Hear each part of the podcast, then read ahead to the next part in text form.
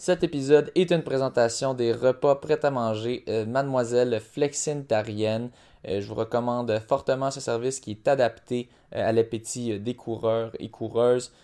Je suis moi-même sur la diète flexintarienne depuis un bon petit bout de temps et jusqu'à présent, j'apprécie beaucoup. C'est santé, c'est vegan et il y a aussi des options non vegan et c'est à prix très raisonnable.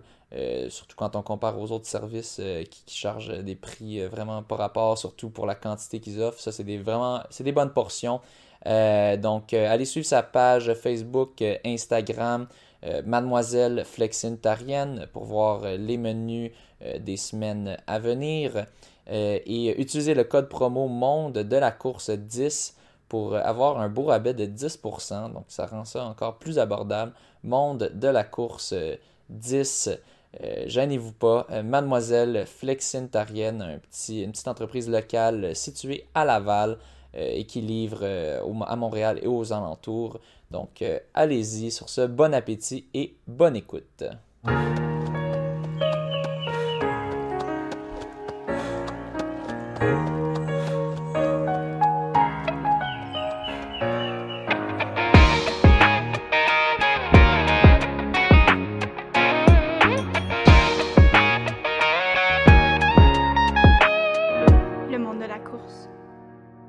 Bienvenue au monde de la course. Comme vous venez de l'entendre, on a maintenant une belle toune d'introduction. Et ce n'est pas tout, il y aura aussi une toune à la fin, une continuation un petit peu. Donc on est bien fiers de ça. On a travaillé avec Jérôme Boutillette et Victor Leboeuf. Pour obtenir ça, en fait, c'est eux qui ont fait la job, puis nous qui disaient bon, là je veux qu'il y ait ça, là je veux qu'il y ait ci, je veux qu'il y ait de la guitare, et que ce soit plus. Puis François qui faisait son difficile. Ouais, mettons que j'étais très. Son piqué. Oui, j'étais très, très, très piqué, très. Je voulais exactement que ça soit de cette manière, je voulais qu'on entende les bruits de pas. Là, à la fin, quand ça a fini, à la fin, il avait fait une façon de faire les pas plus espacés. J'avais dit non, ça sonne pas comme ça, des pas. Si quelqu'un ralentit, ça va garder le même rythme, mais ça va être moins fort. C'est vraiment... on est allé quand même très, très précis. Ouais. On veut que la toune que vous entendez à chaque début puis à chaque fin de podcast soit appréciable. C'est ça. Et donc, ben ça, c'est en partie grâce à nos Patreons qu'on a pu payer ça. Donc, merci aux Patreons. Je vais faire très bientôt les petits shout-outs. Mais juste avant, juste donner une petite introduction parce que on paye nos artistes, pas juste en exposure, mais un peu en exposure. On les paye aussi en cash, évidemment. Donc, je vais quand même donner un petit peu d'exposure à Jérôme Boutillette et Victor Leboeuf. Donc, c'est deux musiciens, mixeurs, qui font toute la job, là, les auteurs, compositeurs, interprètes et compagnie, qui, en 2020, à Cégep en spectacle, pour la 41e édition, avait fini coup de cœur du public à la finale. Donc, c'est pas rien. La finale de Cégep en spectacle, c'est quand même du gros calibre. On peut penser, par exemple, à des grands talents comme Marie-Hélène Thibère. Marie-Hélène Thibère, elle était à mon Cégep, au Cégep André-Laurendeau. Je pense qu'elle a gagné Cégep en spectacle. Ou du moins, qu'elle s'est rendue quand même assez loin. On peut voir où est-ce que ça l'a menée. Petit fait cocasse, elle était juge... à la finale locale du Cégep André-Laurendeau, à laquelle j'ai participé. Mais disons que j'ai pas eu autant de succès que Jérôme et Victor. On a passé, moi, je dis toujours qu'on a passé proche. C'était avec mon ami Hugo Martin. On faisait un petit duo. Moi, je faisais la guitare, lui du piano, puis tous les deux, on chantait. On reprenait des chansons, des airs connus, comme des tunes de Coldplay... des tonnes de Patrick Watson, des affaires de même, mais j'avais modifié les paroles pour que ça soit en français, puis mais j'avais pas traduit mot pour mot. Tu sais, c'est pas comme dans le temps quand ils traduisaient un peu mot pour mot les chansons. C'était plus avec mes propres paroles un petit peu emo. Fait que c'était... ouais. En tout cas, si jamais il y en a qui veulent qui réussissent à trouver ça, ça doit être quelque part, peut-être sur Internet. Ou sinon, je sais que je dois l'avoir quelque part. Mais bref, tout ça pour dire qu'eux, ils ont quand même du talent. Ben, j'ai un peu de talent, mais pas tant. Mon ami en avait un peu plus que moi. Bon, on était surtout, ça prend surtout du guts à la base pour faire ça. Puis bon, pour se rendre à la finale, là, ça prend du talent aussi. Donc, ils ont gagné le choix du public. Et aussi, Jérôme s'est présenté l'année suivante. Et bon, ça a été annulé à cause de la COVID, la finale. Mais au niveau local, il a aussi gagné le prix du public à nouveau. Donc, très aimé des foules. Donc, c'est un super beau petit duo. Contactez-les, n'hésitez pas. J'imagine sur Facebook, Jérôme Boutillette ou Victor Leboeuf. J'imagine si vous les googlez, vous retrouverez peut-être une façon de les contacter si vous voulez soit une petite musique pour votre podcast ou vous avez des fantaisies musicales. N'importe quelle séquence vidéo qui fait ajouter de la musique, des trucs comme ça. Ouais. N'hésitez pas à les contacter. Ils sont bien talentueux, bien rapides. On a réglé ça en environ une semaine. Puis merci à Rémi Mathieu-Bureau qui a joué les entremetteurs. Mm-hmm. Donc, on l'avait reçu il y a quelques épisodes pour nous parler des Barclays, des marathons de Barclays. Lui aussi qui est de Saint-Jean-sur-Richelieu. Et les deux sont de Saint-Jean-sur-Richelieu. Donc, c'était des représentants du Cégep de Saint-Jean-sur-Richelieu. Donc, merci à eux qui ont créé cette chanson. Bon, ensuite, je voulais aussi remercier les Patreons qui ont aidé à financer cette chanson par leur don. Donc, tout d'abord, merci à Gabriel Robillard, Maxime Lopez, Frédéric Vien, Vincent Nadeau-Benoît, Rémi Mathieu-Bureau, Gabriel Côté, Rolando Gomez, Tristan Garcia et Karine Marcoux. Merci aussi à tous les... Merci beaucoup. Merci aussi à tous les Patreons anonymes. On a plusieurs Patreons anonymes, soit des personnes qui me disent je préfère rester anonyme. Donc, c'est correct de vouloir garder son anonymat. Ou simplement ceux qui donnent en bas de 3,50 qui est le seuil pour être Patreon régulier. Si vous voulez être Patreon hors, c'est 5$ et vous avez 2 mentions par mois. Donc, si vous souhaitez avoir ça ou encourager le podcast, allez au patreon.com/le monde de la course. Les détails sont là. Ensuite aussi, une autre petite mention que je voulais faire. J'ai Karina Spina qui a envoyé un message à la page Facebook du Monde de la Course qui disait « Salut François, simplement pour te dire que les repas de Mademoiselle Flexintarienne sont vraiment bons. En plus, c'est pas trop loin de chez nous. Toi et Mathieu, faites du bon travail avec votre podcast. Bonne continuité. » Donc, merci beaucoup Karina. Super apprécié de recevoir des messages positifs comme ça. D'habitude, les messages qu'on reçoit, c'est plus va chier, meurs, chien, crève mon sale. Constamment. Surtout ça. Depuis mon arrivée, c'est terrible. C'est ça. On reçoit toujours des liens à tout. Crève mon sale. T'es un mangeur d'un maudit crotté. Ouais. À un moment donné, j'étais fixé sur cette tune-là, j'arrêtais pas. Bon. C'était très drôle. Ouais, un petit classique. Crampe en masse. Oui, crampe en masse. Ils en ont fait des bonnes tunes. On va pas trop déraper là-dessus. Mais merci Karina. Puis bon, vous l'avez entendu, c'est pas moi qui l'invente, c'est pas moi qui a mis ces mots-là dans sa bouche. Elle m'a envoyé ça sans que je lui demande. Donc, Mademoiselle Flexintarienne fait des bons repas. Personnellement, en ce moment, je suis en amour avec la salade burger. Ils disent même que ça sonne bizarre, mais... Surtout, t'es en amour, mais, avec une salade. T'es en amour avec une salade, mais c'est vraiment bon. Moi, à date, c'est mon préféré. C'est le fun parce que t'as le craving du burger, mais en même temps, ça reste santé parce que c'est une salade. Fait que ça satisfait tous les besoins. Le besoin de sentir que c'est quand même un peu santé, puis ben, probablement très santé, puis aussi le craving de burger. Donc, utilisez le code promo Monde de la course 10 quand vous commandez chez Mademoiselle Flexintarienne pour 10% de rabais. Aussi, je l'avais déjà mentionné à la fin du dernier épisode, mais je voulais juste le rementionner au cas que que ben, certaines personnes, des fois, peut-être coupent avant la fin parce qu'ils voient que ça tourne en rond quoi. Donc, ben merci aux personnes qui m'ont hecklé, qui ont crié... ben, en fait, c'est une personne, mais dans un groupe qui a dit « Bienvenue au monde de la course » ou quelque chose du genre sur le bord de l'eau, sur le canal. C'était super drôle. C'est toujours plaisant de se faire solliciter. Je pense que c'est solliciter le terme. Quand heckle, tu sais, ou peu importe. De se faire, ouais. Ben, solliciter, c'est pas... Ben, je sais pas si c'était pas super... Ouais, ça fait pas super positif, là. Ouais, c'est ça. Pas solliciter, mais de se faire dire ça. Non, mais c'est ça. De se faire apostropher, non. Mais c'est ça. Il voit que je fais tellement ma guidoune avec toute la commandite que, bon, ils se disent... ouais, ils obtiennent un shout-out. Okay. C'est ça. Je vais le solliciter. Je vais le solliciter, cette personne. Puis bon, tant qu'on est dans les plugs, merci à Skechers. Là, j'ai pas eu l'occasion de faire tant de publications cette année, mais j'ai reçu des beaux nouveaux souliers. J'ai renouvelé mon contrat avec Skechers.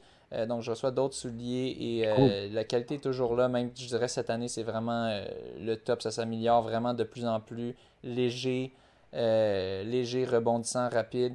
Je devrais faire une petite publication bientôt. Confortable aussi. Ouais. Je devrais faire une petite publication bientôt à ce sujet, mais je voulais quand même les remercier parce que, bon, évidemment, si je ne peux pas leur donner tant d'exposure à des courses. Ouais. Mais ça s'en vient, Skechers, inquiétez-vous pas. Là, je vais m'inscrire à des courses. Je vais essayer de vous donner des belles petites photos. Mais c'est ça. D'ici là, je peux quand même les plugger dans mes podcasts de temps en temps. Puis comme ça, ben, j'espère qu'ils vont continuer le partenariat l'année suivante. Et finalement, dernière plug, je fais partie du club d'athlétisme Athlétisme Ville-Marie, du club de course en fait. On est beaucoup un peu plus spécialisé longue distance, mais là ça s'en vient, on a de plus en plus de coachs courte distance.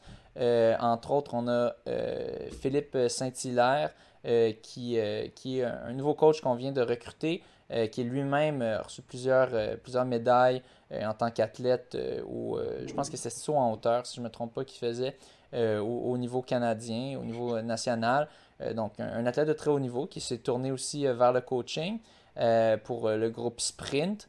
Et donc, c'est ça, on va avoir maintenant un gros Sprint qui est en partie ouvert aux 13 à 17 ans. Donc, j'imagine qu'ils ne refuseront pas si vous avez plus que 17 ans. Mais c'est juste pour dire que c'est une audience, un public qu'on essaie d'attirer, des jeunes de 13 à 17 ans pour essayer d'agrandir le range du club. Puis personnellement, je trouve que c'est super cool. Moi, quand j'étais jeune, c'est ça que je voulais faire en fait, du sprint. Je voulais faire pas du 100 mètres ou 200 mètres, mais je voulais faire vraiment du 400, du 600. Je me souviens quand j'étais avec l'équipe de cross-country du Cégep André-Laurendeau, moi, j'essayais tout le temps. Je pense... Je me souviens, on faisait des easy jogs, puis là, moi, je disais « Ah, je vais juste faire des petits 400 mètres ou des petits 30 secondes all out. » Puis là, je faisais juste ça. Puis là, coach, OK. Genre, on était dans off-season, dans la saison relax, donc je s'en foutais un peu. Puis là, je me disais, c'est ça, j'étais tout excité. C'est ça, je m'étais inscrit à la McGill Holiday Classic, la classique de Noël de McGill. Et disons que ça avait été un résultat un peu en deçà de ce que je m'attendais. Je m'étais inscrit aux 300, 600 et 3000 mètres parce que ça revenait moins cher pour chaque événement d'extra que tu faisais. Puis le 300 mètres, tout de suite après, j'ai vomi. Pour ça, je suis allé dans les stands, je me suis vomi dessus. Là, j'avais un seul chandail, fait qu'il fallait que je le lave. Puis c'était un chandail en coton, c'était vraiment n'importe quoi mon affaire. Puis là, après ça, le 600 mètres, ça a été vraiment pénible. Puis le 3000 mètres aussi, mais je me disais, ma mère a payé, je vais quand même pas la décevoir. Elle disait, arrête, tu viens de mourir. Ouais. C'était pas les trois la même journée? C'était les trois la même journée? Oui, c'était les trois la même journée. Ah, wow. Okay. C'était-tu à l'intérieur aussi? Oh, ouais, parce c'était à la piste de McGill. Ouais. C'était à la piste intérieure de McGill. Okay. Je pense que c'est pour ça aussi que c'était un petit peu l'air, c'est comme pas trop super pour...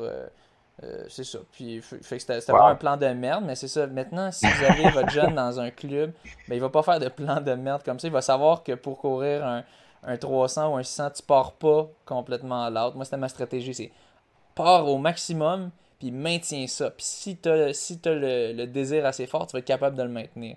Okay. Malheureusement, all-out, c'est un sprint. C'est complet. Tu sprint. T'es au maximum de ce que tu peux. Okay. Mais malheureusement, la physiologie ne fonctionne pas comme ça.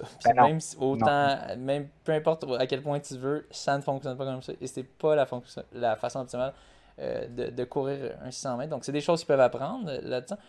En faisant partie de ce groupe et aussi juste en s'entraînant. Je pense que c'est aussi la façon numéro 1 de s'améliorer. Donc, si jamais vous avez des jeunes qui sont intéressés ou vous-même êtes intéressé à vous mesurer sur plus du sprint, ben n'hésitez pas. Si aussi vous êtes intéressé longue distance, là, les entraînements de groupe, bientôt, ça pourrait être jusqu'à 25 personnes avec les mesures de déconfinement. Ouais. Donc, en ce moment, on est à 8, mais très bientôt, ça va devenir 25. Donc, ça va être vraiment cool. On va pouvoir retrouver de l'atmosphère d'entraînement. Alors, n'hésitez pas. Envoyez-moi un message. Envoyez un message au Monde de la course ou envoyez simplement aller voir sur le site Athlétisme Ville-Marie. Googlez ça, vous trouverez. Puis, vous pouvez envoyer un message pour toute question que vous avez au courriel qui sera indiqué. Donc, c'est fini avec peut-être les plugs. Donc, on va y aller tout d'abord. Guillaume Ouellette, on l'avait déjà mentionné dans le dernier épisode, je suis pas mal sûr. Dans cet épisode-là, j'avais mentionné qu'il avait fait un peu une sortie, il avait partagé l'article de Charles-Philippe Batubto sur un peu la grogne du fait qu'Athlétisme Canada n'aidait pas tant ses athlètes. Pour les compétitions internationales, puis tout ça, que c'était vraiment difficile, puis qu'ils étaient un peu laissés à eux-mêmes. Et puis, je pense que j'avais brièvement mentionné qu'il avait atteint aussi son objectif, son standard olympique, en courant 14-24 aux 5000 mètres. Donc, grâce à ça, il y a la qualification pour Tokyo dans la catégorie T13 sur 5000 mètres. Ça, c'est pour ceux qui voient un petit peu, mais vraiment très peu. C'est vraiment un faible champ de vision. Donc, félicitations à Guillaume Ouellette pour ça. Je voulais juste quand même qu'on le mentionne en tant que sa performance et non juste la sortie. Je te laisse continuer. Mm-hmm. Oui. Vas-y. Oui, non, c'est moi. Excuse-moi. Ensuite de ça, on a Maxime Lopez qui a sorti un gros chrono sur 10 km, un 30-19. Record personnel de 37 secondes. Donc, énorme. 39, très rapide sur 10 km. Moi-même, mon record, je pense, c'est autour de 30-27. Il a fait ça autour de l'estacade. Et pour ceux qui se demandent, c'est sur parcours mesuré. Mesuré par qui? Par nul autre que Louis-Philippe Garnier, qu'on a reçu au dernier épisode, qui nous a montré un peu comment on mesure un parcours.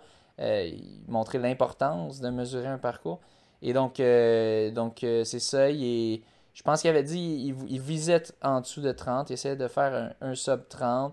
Je pense qu'il a dit que cette journée-là, il ne filait pas à 100%. Mais quand même, il y avait sa copine, puis Pauline Ligoni, puis Philippe Labrec qui l'accompagnait en vélo pour un petit peu l'aider mentalement. Là-dedans. Quand même toute une performance à réaliser en solo si on enlève ces deux personnes-là. Puis ça compte à moitié, je dirais. J'ai jasé un petit peu le questionnaire, justement, il a mentionné, parcours mesuré, tout ça. Puis il a aussi mentionné, selon sa montre, selon le temps de son GPS, il avait franchi 10 km à 29,50. Donc, ça rappelle l'importance... de 30 secondes de différence. Oui, 30 secondes de différence avec son chrono selon la distance officielle, mesurée. Donc, ça rappelle l'importance d'avoir un parcours mesuré pour que les performances soient bien réelles, parce qu'il peut avoir une bonne marge d'erreur avec la distance mentionnée par le GPS. Le GPS tend souvent à surestimer la distance, donc on y pense 30 secondes sur un 10 km qui dure 30 minutes. C'est quand même beaucoup. Là, 30, si on dit 30 secondes de 30 minutes, je pense qu'on arrive quasiment c'est une minute sur 120. C'est une minute sur 100, sur 60 minutes. Fait que c'est plus que 1%, 1,5%. environ. C'est ça, si j'y pense vite de même, là, ce serait 1 minute pour 1 heure, dans le fond. Fait qu'une minute sur 60, donc... Une soixantième, fait que c'est plus, c'est quasiment 2%. Un petit peu en bas de 2%. Ouais, ben, 1,7. 1,7, 1,66. Ben, sinon je sors la calculatrice. Ben, c'est immense. C'est ça. Puis son trajet n'avait pas beaucoup de tournants, là. Mm-hmm. Si je me trompe pas, là, l'estacade, c'est comme ça tourne, mais très tranquillement, puis... mais autrement, c'est ça. Ouais, 1,66%, donc entre 1,5 puis 2%. Donc quand même une grosse marge d'erreur sur un parcours très simple qui avait peu de tournants. Donc on peut imaginer comment ça peut se multiplier rapidement si tu es sur un parcours qui a beaucoup de tournants ou que tu fais plusieurs fois la même boucle. À chaque fois, cette erreur-là se multiplie. Ça nous rappelle qu'il faut toujours prendre avec un grain de sel les performances Strava. Ça donne une idée en général si le GPS est bon, si le GPS ne semble pas faussé. Mais ça rappelle l'importance d'utiliser un parcours mesuré. On l'a mentionné dans le dernier épisode avec Louis-Philippe Garnier. Vous pouvez accéder à tous les parcours certifiés sur le site d'Athlétisme Canada. Donc c'est quand même pratique des fois. Si les parcours, s'il n'y a pas eu trop de construction puis qu'ils sont toujours disponibles, ça peut être très, très cool pour pouvoir mesurer exactement un temps. Je te laisse continuer. Bravo à Max. Oui, bravo Max. 939, ça donne sur le calculateur l'IAAF. Oui, 939 points. 939 points. Oui, un article de Daniel Lequin de ce matin qui parle de Marc-Antoine Senneville, qui a couru un demi-marathon en 1h05 et 33 secondes. Ça s'est passé le 23 mai. Donc, c'était un parcours non... Pas officiel, là. Pas certifié, pas officiel. Il a pris il y avait deux chronos qui indiquaient sur son Strava, là, il y avait deux chronos. Il a pris le moins avantageux des deux, donc celui de sa montre. Donc, 1h05, 33 secondes. C'est pour ça que je le mentionne parce que c'est très, très fort comme temps sur le demi-marathon. En comparaison, 971 points sur le calculateur IAF. Ouais, qui est très fort. Moi, mon record personnel, c'est 1,07,08.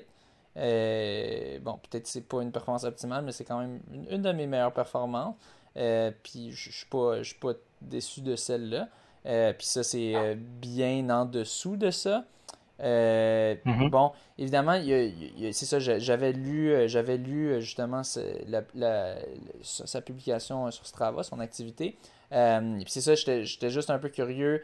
C'était quoi l'autre chrono? Est-ce que c'était un autre GPS? Puis là, ils ont juste pris le plus lent des deux GPS. J'imagine que c'est ça, dans le fond. C'est ça, tu prends deux GPS, puis tu prends celui qui est le plus lent. Au final, quant à moi, il faudrait donner 1 à 1,30 de lousse à cette performance pour dire c'est le range possible, la possibilité de performance que ça vaut. Parce évidemment, je pense pas que le parcours est certifié. Il semblait pas avoir d'anomalie quand j'ai regardé sur Strava. Donc, même si on rajoute 1,30, il me bat quand même mon record personnel. Il serait à 1,07,03, qui est quand même très solide. Donc, il y a vraiment eu une progression fulgurante. Marc-Antoine Senneville, aussi connu sous le nom de Coach Senneville, parce qu'il s'est commencer une petite business de coaching. Et c'est drôle, dans l'article de Daniel Lequin, il mentionnait justement qu'il avait comme un peu aucune idée pourquoi il s'était mis à autant progresser cette année-là. Il disait je sais pas trop pourquoi c'est arrivé. Puis c'est ça, c'est drôle parce que dans le temps, je me souviens, j'ai déjà couru des courses avec lui de cross-country. Je me souviens, c'était souvent un des seuls gars de l'UQTR, l'Université du Québec de Trois-Rivières, avec leur dossard orange, l'équipe des Patriotes. Ou peut-être, des fois, il y en avait plusieurs, mais c'était lui le seul vraiment qui réussissait à se faufiler peut-être dans les top 20. Peut-être qu'il a déjà fait un top 10. Mais tu sais, il était fort, quand même assez fort, mais C'est ça, il disait lui-même, j'étais à la limite pour être considéré dans l'élite. Donc, il manquait juste une petite affaire pour faire vraiment les top 10 souvent et tout ça. Puis là, finalement, tout d'un coup, ça a comme débloqué. Là, avec un 1.5.33 de même si c'est pas officiel, même s'il y avait un 1.07.08, c'est sûr qu'il serait dans le top 10 aux provinciaux, au cross-country, probablement top 7, top 5. Moi, c'est mon chrono 1.07.08, c'est ça que je faisais à peu près à l'époque. Puis même que, bon, là, il y en a qui vont dire c'est du trash talk, mais dans les années récentes, ça avait même, j'ai l'impression que ça avait un peu baissé le calibre au cross-country. Donc, je pense qu'il aurait clairement fait ça. Bon, là, je pense que je vais peut-être avoir un peu de hate de ça, mais en tout cas, c'était mon impression après avoir jasé avec certains athlètes. Puis, donc, c'est ça. Donc, c'est quand même... C'est drôle, mais je pense que c'est vrai. Tu peux avoir des fois... Tu continues de faire la même chose, tu changes rien, puis tu débloques. Tu as un plateau pendant un certain temps, tu restes au même chrono, au même record personnel, c'est frustrant, tu comprends pas, puis là, souvent, les gens vont essayer de tout changer, de tout chambouler parce qu'ils se disent, il y a quelque chose que je fais de pas correct. Mais au final, l'humain est tellement complexe, il y a tellement de variables en jeu. Tellement de facteurs qu'on peut pas contrôler, qu'on peut pas calculer. Exactement, on peut pas tout contrôler, puis on peut pas tout comprendre. On essaye avec la science, avec la kinésiologie et compagnie, physiologie, mais... La nutrition, tout ça, il y a plein de sciences spécialisées là-dessus. Mais au final, ben, c'est un tout. Tout d'abord, fait que, c'est toutes ces choses-là qui interagissent ensemble. Je sais pas s'il y a... Bon, peut-être qu'il y a certaines disciplines comme l'ostéopathie ou d'autres. Je sais pas à quel point ils vont dire que eux ils englobent tout ça puis ils considèrent tout ça. Mais au final, je pense que c'est à peu près impossible. Puis au final, je pense que l'important, c'est un peu juste de faire les bonnes choses, d'essayer de faire des bonnes choses. Puis ça se peut que ça bloque, mais de pas essayer trop de tout vouloir. Pas forcer la chose nécessairement. Exactement. Ouais. Parce qu'au final, on sait, il y a des choses qui sont certaines dans la science. De plus en plus, on voit que le sommeil, c'est important. Maxime Lopez en a parlé. Il y a d'ailleurs des ateliers là-dessus que je suis en train de consulter. Ça, on le sait. Le sommeil, c'est une des choses numéro 1. Il y a certaines choses, les préventions des blessures, on le sait qu'une grande partie vient du surentraînement, puis une grande chose qu'il faut faire, ben, souvent, dans une grande majorité des cas, c'est du repos. Puis c'est ça qui va guérir. Il y a certaines choses qu'on sait, mais tellement de choses qui sont pas claires de quel traitement faire. Avec une personne, ça marche. Avec une autre, ça marche pas. Beaucoup d'essais-erreurs. Au final, c'est très incertain. Puis des fois, ça débloque comme ça. Puis c'est le fun. C'est cool quand ça débloque de même. Ça fait des belles histoires de... T'sais, j'ai toujours été dans le top 20, puis là, crème-moi, je vais quand même avoir peur de lui un peu, sa prochaine ligne de départ, s'il est là. T'sais, je vais le considérer, puis je vais faire attention. Alors que dans le passé... Ça craint sa motivation, puis ça peut inspirer d'autres aussi, qu'à un moment donné, ils ont un petit creux de vague, mais on sait que ça peut revenir. Ouais. Fait que c'est inspirant aussi. Là. Oui, non, c'est très inspirant, c'est ça, tu peux pas savoir. Ça se peut que ça débloque un jour l'autre, puis... C'est ça, pour se réconforter un peu quand on voit que ça stagne, ben ça se peut que ça stagne, puis au final, tu sais, moi je suis très bon, il y en a qui vont dire que je suis pessimiste, que je suis défaitiste, que je suis déterministe. Ben non, t'es pas pessimiste, toi, t'es un éternel optimiste, ben franchement. Oui. Mais au final, tu sais, il y a la génétique, il y a tellement de choses, au final, peut-être ça débloquait à 27. Je pense qu'il y a 26 ou 27. Ça débloquait à cet âge-là. Ouais. Ses muscles, ses fibres musculaires de type 2 se transforment en type 1 d'endurance. C'est à cet âge-là que ça commence à se faire. Puis, là, ça l'aide vraiment dans ses courses. Là, je dis une chose, ça peut être plein d'autres. C'est une hypothèse. Là, c'est ça, c'est une parmi bien d'autres. Mais c'est ça au final, tu sais. C'est très aléatoire. Oui. Mais dans l'article, il expliquait d'ailleurs que sa mère a remporté aussi plusieurs compétitions. Oui. Puis c'est venu sur le tard aussi pour elle. C'est venu même à un âge plus vieux que lui. Donc c'est ça, il y a peut-être beaucoup. Pas juste à un âge plus vieux que lui. Elle a commencé après lui. Oui. Fait que c'est vraiment une question de génétique là-dedans aussi. Ben, c'est ça. Elle avait pas fait d'athlétisme avant que lui commence à en faire. Puis okay. je pense qu'elle a des records d'âge ou quoi, où elle fait des belles performances. Je me souviens, j'ai vu sa photo, puis je sais que je l'ai souvent vue à des compétitions d'athlétisme, entre autres quand j'annonçais à McGill. Je me souviens d'avoir déjà dit son nom et puis vu... Thérèse Erard. Ouais. Thérèse Erard, ouais. Qui détient plusieurs records au Québec du 800 mètres au 10 km. Ouais. Donc, ouais. C'est ça. Au final, il y a de la génétique. C'est triste ouais. à dire, mais tu sais, hard work pays off. Le travail paye, oui. Au début, oui, c'est sûr.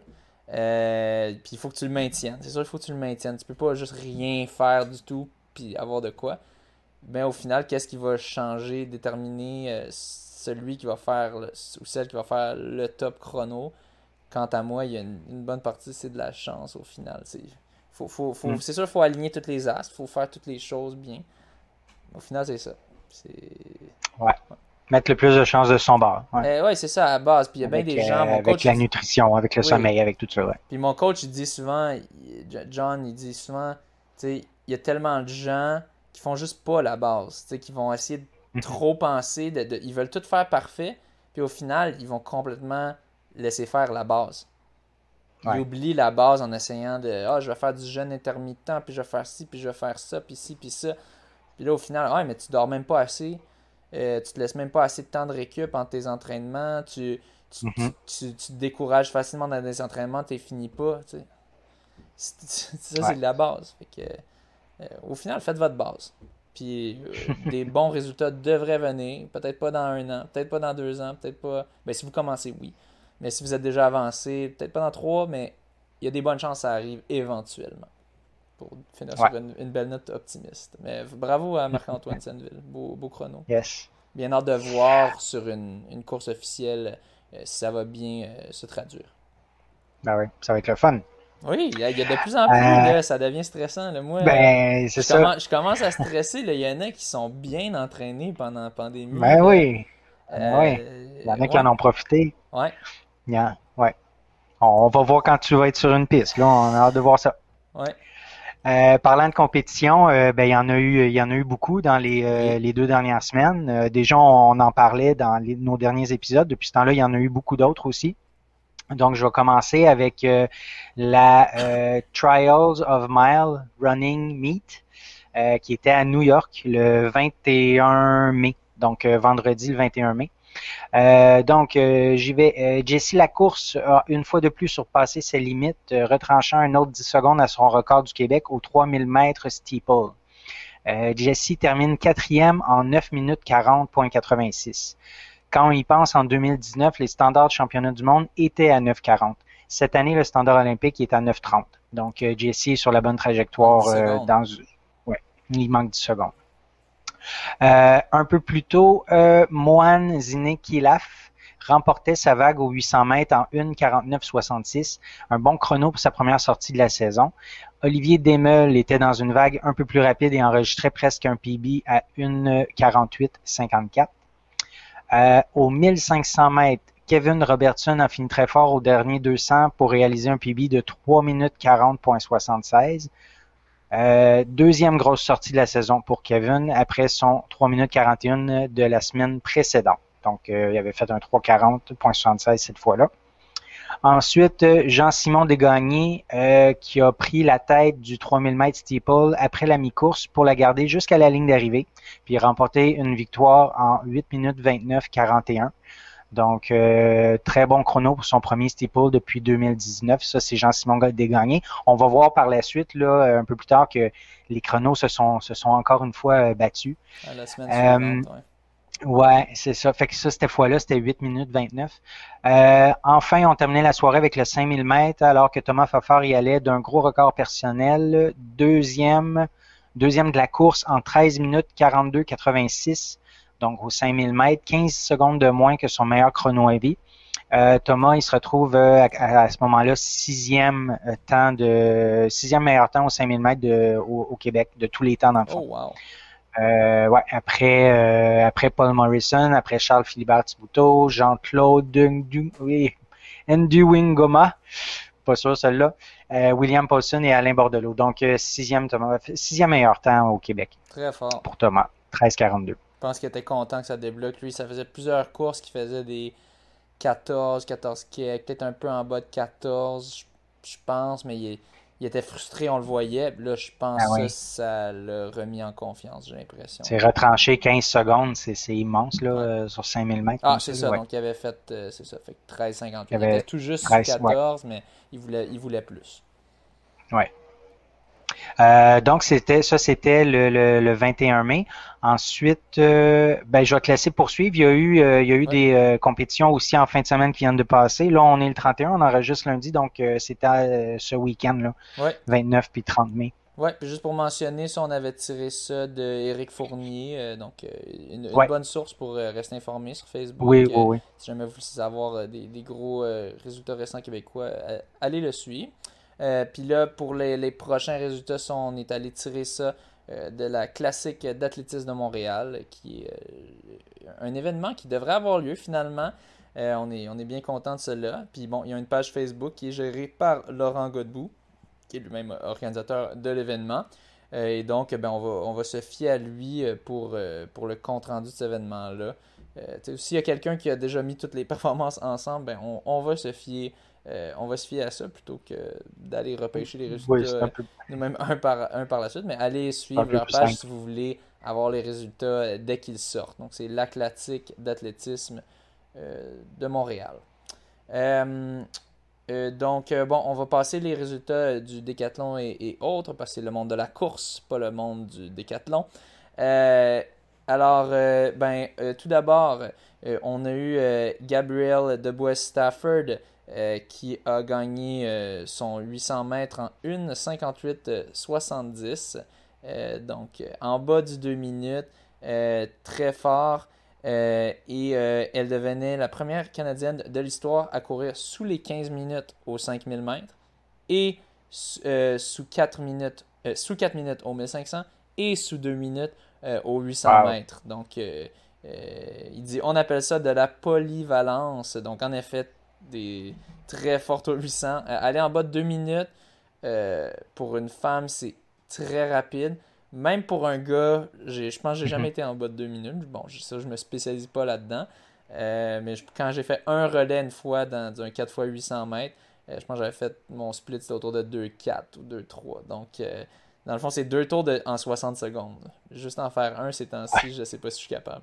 Très rapide, puis ensuite de faire sous 4 au 1500. Encore une fois, aujourd'hui, je pense pas que je sais pas si je serai en forme pour faire ça. Je pense pas. Mon record, c'est 3,52,5. Et finalement, sous 15 au 5000. Donc, en effet, très polyvalente, Gabriel Stafford. Ensuite, on a aussi eu des gros résultats québécois, pas juste canadiens. Jean-Simon Desgagnés, tu l'avais mentionné, avait fait un beau temps, mais il est allé chercher un beau record personnel, 8,24,40 au 3000 mètres steeple cette fois-ci. Donc. Fait qu'il a retranché 5 secondes sur son temps de la semaine précédente. Oui, puis 8,24,40, imaginez, c'est un 3000 mètres, 8,24,40, rajoute là-dedans... Steeple. Oui, steeple, rajoute là-dedans 4 sauts à tous les tours. Dont un que tu tombes dans une belle mare d'eau. Puis parlant de cela, juste petite parenthèse, Jessie Lacourse, je pense que c'était à cette course-là, à cette journée-là, s'est malheureusement plantée 2 fois. Elle a partagé des belles images de ça sur son Facebook, donc au moins elle sait faire preuve d'autodérision, elle dit. Puis au moins elle dit, il n'y a pas... le seul mal était son ego, donc elle n'a pas souffert de grosses blessures à cause de ça. Mais c'est drôle, il y a une photo qui est complètement à l'envers, vraiment. On voit même pas sa face, mais on voit juste ses jambes dans les airs. Elle a dû frapper la clôture en sautant. Puis il y a une autre aussi photo où est-ce qu'on la voit en train de basculer ou quoi. Donc elle a pris 2 bonnes bêches dans la course. Évidemment, elle n'a pas pu battre son record dans cette course. Mais je pense qu'elle repart quand même satisfaite d'avoir été chercher plusieurs beaux records personnels ces derniers temps. Et en plus, de ne pas être blessée de ça. Ensuite de ça, On a eu 3 records personnels pour les Québécois au 1500 mètres. Thomas Fafard remporte sa vague en 3:40.58. Kevin Robertson, 5e d'une vague plus rapide, 3:39.40. Qui est sa première fois sous les 3:40. William Paulson, qui est allé chercher quelques centièmes de plus. Il est terminé 8e de la vague rapide, la grosse vague de la soirée, en 3:35.42. Le standard, c'est 3:35.00. Donc, il manque 42 centièmes. Évidemment, oui, c'est satisfaisant, un record personnel, mais c'est sûr qu'il est déçu. Il manque 0.42. Ça me rappelle, moi, quand j'avais manqué... Puis, tu sais, lui, c'est plus important. Moi, c'est que j'avais manqué le record de l'école de McGill par, je pense, quelque chose du genre, le 0.5 sur 1500. Puis, j'avais manqué de jus dans le dernier 50 mètres. Mes jambes m'avaient juste barré. Mais je peux imaginer un petit peu... bon, lui, ça doit être encore plus grand, frustration, parce que lui, c'est pour se qualifier aux Olympiques. Mais bon, il y aura encore d'autres chances. Ce qui est le fun avec les 1500 mètres, tu peux en courir à toutes les fins de semaine quasiment, contrairement à des marathons. Ensuite, on a eu Mohammed Zine Khalaf qui a enfin réussi à casser les 1:48 avec un record personnel de 1:47.32 aux 800 mètres. Donc, on a un autre record personnel. Ensuite, deux Canadiennes qui ont été excellentes au 1500, Natalia Hawthorne 4:04.47 et Kate Van Buskirk 4:05.39. Je vous rappelle, Gabrielle Stafford, son record personnel est en bas de 4 minutes. C'est incroyable. Les deux ont déjà réalisé le standard olympique aux 5000 mètres, ces deux femmes-là. Ensuite, on a aussi Perry McKinnon qui est allé chercher un beau record personnel aux 5000 mètres. 13:51.58. Il a abaissé son record personnel de 37 secondes. Wow. Énorme. Je suis pas mal sûr qu'on avait mentionné qu'il avait fait un 5000 mètres quelques semaines plus tôt, puis qu'il était probablement déçu. Je pense qu'il avait fait autour de, j'imagine, autour de 14:25 peut-être, 14:30. Donc, je pense qu'il avait raison d'être déçu parce qu'en effet, il était capable de bien mieux. Puis là, il a été le chercher 13:51.58. Super record personnel pour lui qui va... La première fois qu'il va sous la barre de 14, c'est pas juste avec un 13:59, c'est avec un 13:51 bien confiant. Donc, félicitations à Perry McKinnon. Ensuite, Andrea Sekafian, qui a tout récemment obtenu le record canadien de 10 000 mètres, a pris le 2e rang du 5 000 mètres en 14:57.07, donc en bas de 15 minutes, tout juste devant Julie-Anne Staehli, 14:57.50, donc quelques centièmes devant Julie-Anne Staehli, qui elle aussi est en feu, est en progression fulgurante. La Québécoise aussi, Catherine Beauchemin, a écrasé son record personnel par 43 secondes. Donc encore une fois des records personnels oblitérés, avec un chrono de 16:11.86, ce qui la place au 7e rang chez les Québécoises pour le 5000 mètres. Donc... très fort, bravo Catherine Beauchemin. Finalement, on a Ben Flanagan qui a fait un beau record personnel aux 5000 mètres avec un 13:20.67, ce qui le place à 7 secondes du standard olympique. Donc je pense qu'il est un peu plus content de la dernière course où est-ce qu'on l'avait mentionné, qu'il avait fait un petit peu moins bien. Il manque pas beaucoup. 7 secondes, c'est rattrapable, surtout quand tu vois des gens qui font des records personnels de 43 secondes. Donc, des gros temps pour les Québécois, plein de records personnels, des gros temps pour les Canadiens aussi. Donc, ça augure bien pour les temps à venir. Ouais. Ils ont bien réussi à s'entraîner à travers la pandémie. Donc, félicitations. Malgré les difficultés là, de l'entraînement, dans le contexte. Ouais. Ensuite de ça, on a eu un record, deux records canadiens, cette fois-ci sur les 50 km. Donc, c'est une distance qui est un petit peu moins compétitive. Si on veut, c'est quand même très compétitif quand vous allez voir les temps. Mais bon, c'est pour ça qu'on peut avoir en un seul week-end deux records, un record masculin et un record féminin, contrairement, mettons, au marathon, où est-ce que ça serait à peu près impossible que ça arrive en un week-end. Chris Balestrini a couru 50 km à 3,21 de moyenne, ce qui est un tout petit peu plus rapide que ma moyenne de marathon. Nouveau record du Canada en 2h21 minutes au marathon. Et dernier 10 km couru en 32,58 pour faire au total... ben voyons. Peux-tu aller me chercher... oui, on n'a pas le temps total. Hein. Dans le fond, son passage était 2h21 au marathon, mais c'est pour son 50 km. Ben, on peut faire l'addition 2,21 plus 33, ça va nous faire 2,54. Mais si tu veux juste aller voir, ouais. Clique sur le lien sur l'article puis on pourra retrouver le temps exact. En même temps, je parlais de Krista DuChene qui, elle aussi, a fait une belle performance, un record canadien. Elle a fait 3h22 minutes et 22 secondes. Donc, elle aime les 22. Puis, dans le fond, ça, c'était une course qui était organisée par Reed Coolsett, qui est l'ancien top coureur de marathon au Canada. Puis bon, maintenant, avec tous les jeunes qui sont arrivés, puis qui vraiment battent les temps, des gros temps, je pense qu'il a commencé à transitionner un petit peu plus vers le coaching, l'organisation de courses. Donc, ça s'appelait le Coolset Go 50 km.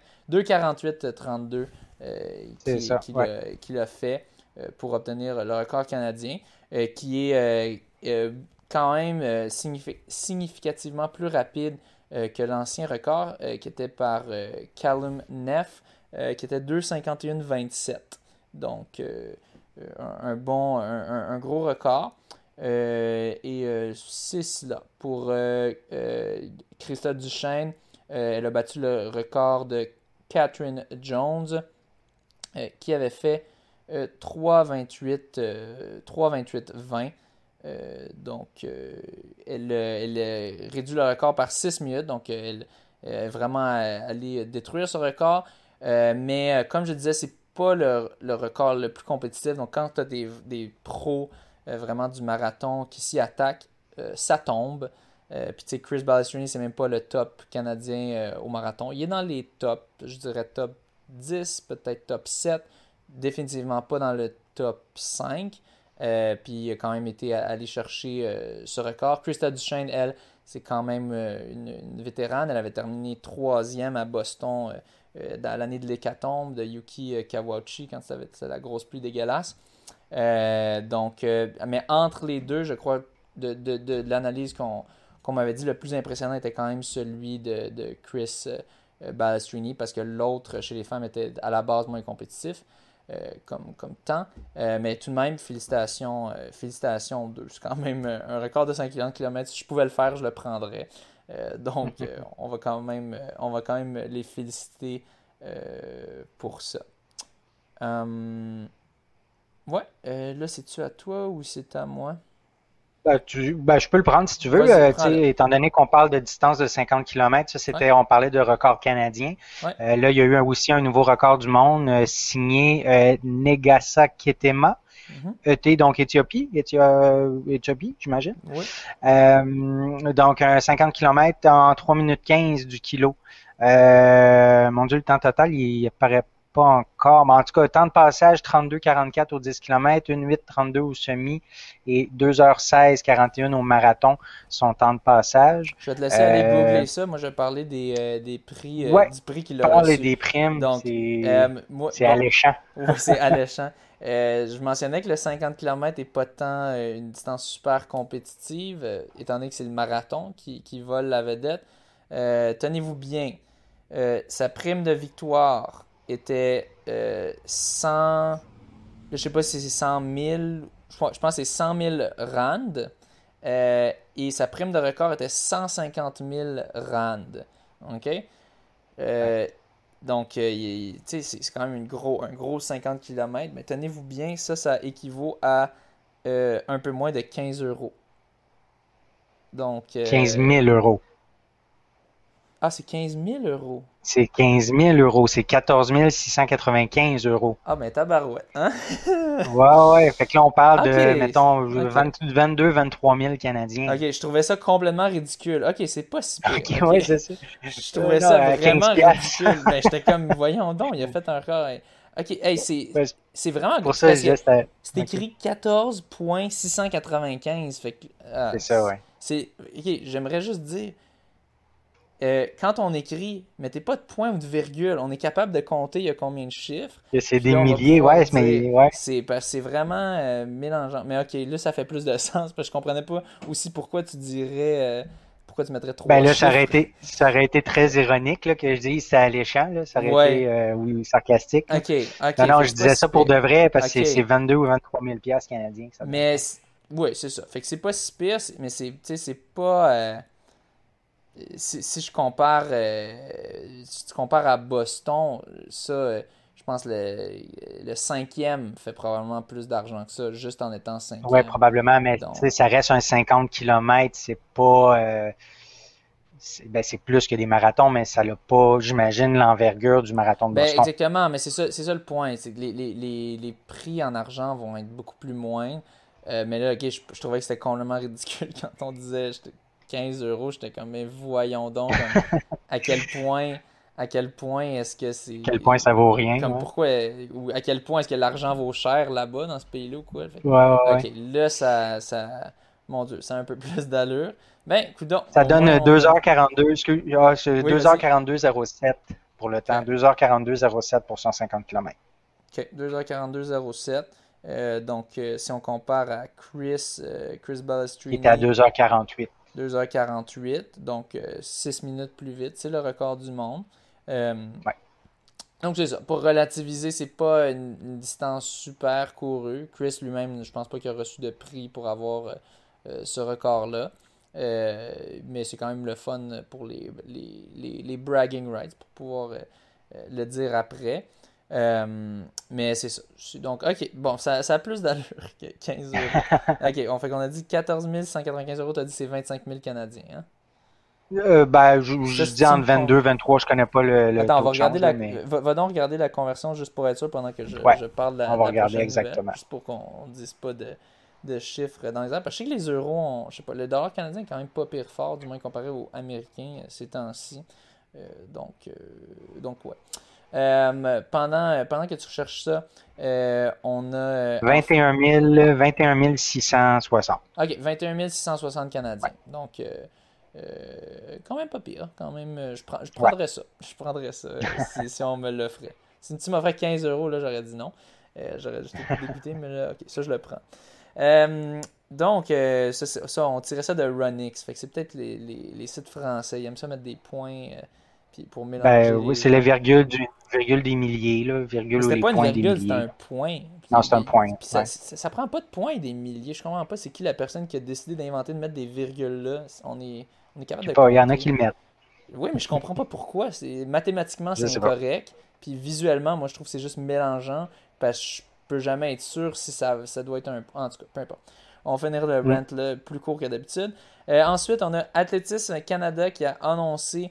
avoir eu obtenu l'approbation des autorités provinciales et municipales de santé publique pour tenir une version modifiée des essais olympiques et paralympiques 2021 présentés par Bell du 24 au 27 juin au complexe sportif Claude Robillard. Donc, les essais olympiques étaient prévus pour être à Montréal l'année passée. Là, ça n'a pas eu lieu, ça a été reporté. Et ça a été reporté à nouveau pour Montréal. Et bon, cette fois-ci, ça devrait avoir lieu, mais ça va être une version modifiée. Et là, ils ont bien obtenu l'aval dans la santé publique. Et c'est pas juste une fausse approbation comme les protocoles de climatisation dans les écoles de Jean-François Robert, juste pour lancer des petites... Un autre rant. Non, c'est ça, en tout cas. Les nouvelles n'arrêtent pas de sortir là-dessus, à quel point c'est de la bullshit. Mais bref, donc ça, c'est vraiment un vrai aval de la santé publique. Ils ont vraiment dit, oui, ça a de l'allure, votre plan. Bon, les détails, je pense pas que c'est encore exact, mais il va falloir que les participants fassent des tests, qu'ils passent 7 jours en isolation communautaire. Donc, j'imagine qu'ils restent peut-être entre athlètes, mais qu'ils ne puissent pas voir d'autres personnes. Puis, il y aura plusieurs tests COVID pour s'assurer de ça. Il n'y aura pas de spectateurs, pas de médias. Donc, je sais pas, ils vont peut-être juste filmer. Peut-être qu'il y aura eux. Ils auront eux-mêmes leur vidéaste à eux, mais qu'il n'y aura pas de photos. Peut-être c'est pour ça, pas de médias, il n'y aura pas de photos. C'est un peu plate, mais bon, au moins tant qu'on a les vidéos. Ça dit ça, le programme de compétition sera limité aux événements avec des implications de qualification olympique ou paralympique. Je sais pas exactement si ça veut dire que seulement les athlètes qui ont vraiment des chances de se rendre aux Olympiques pourront participer. J'ai un petit peu l'impression que c'est ça. Donc, c'est un petit peu plate. Bon, quand c'était à Montréal, il y a 2 ans, les championnats canadiens, c'est le fun parce que n'importe qui peut s'inscrire. Si tu as un dossier avec Athlétisme Canada, c'est sûr que tu ne vas pas être dans la vague la plus rapide. Mais si je pense qu'il faut juste t'atteignes certains standards de temps, ou je pense que tu n'es même pas obligé, c'est juste qu'ils ne vont pas te mettre dans vagues rapides, ils vont te mettre dans des vagues plus lentes, mais tu peux y participer, c'est ça qui est cool. Puis après ça, après avoir participé, ben, tu peux rester, regarder les grosses vagues rapides. Donc c'est super le fun. Moi, je me souviens, j'avais eu la chance d'être dans la vague rapide en 2020, puis c'est drôle, ça avait été... non, en 2019. Puis c'était drôle, j'avais mené la course pendant un petit bout devant Mohamed Ahmed, qui lui a un record personnel de comme 12,47 environ. Donc c'était bien drôle. Pendant 1 kilomètre, j'étais devant lui. Puis bon, après ça, je me suis fait défoncer, mais c'était quand même une belle expérience.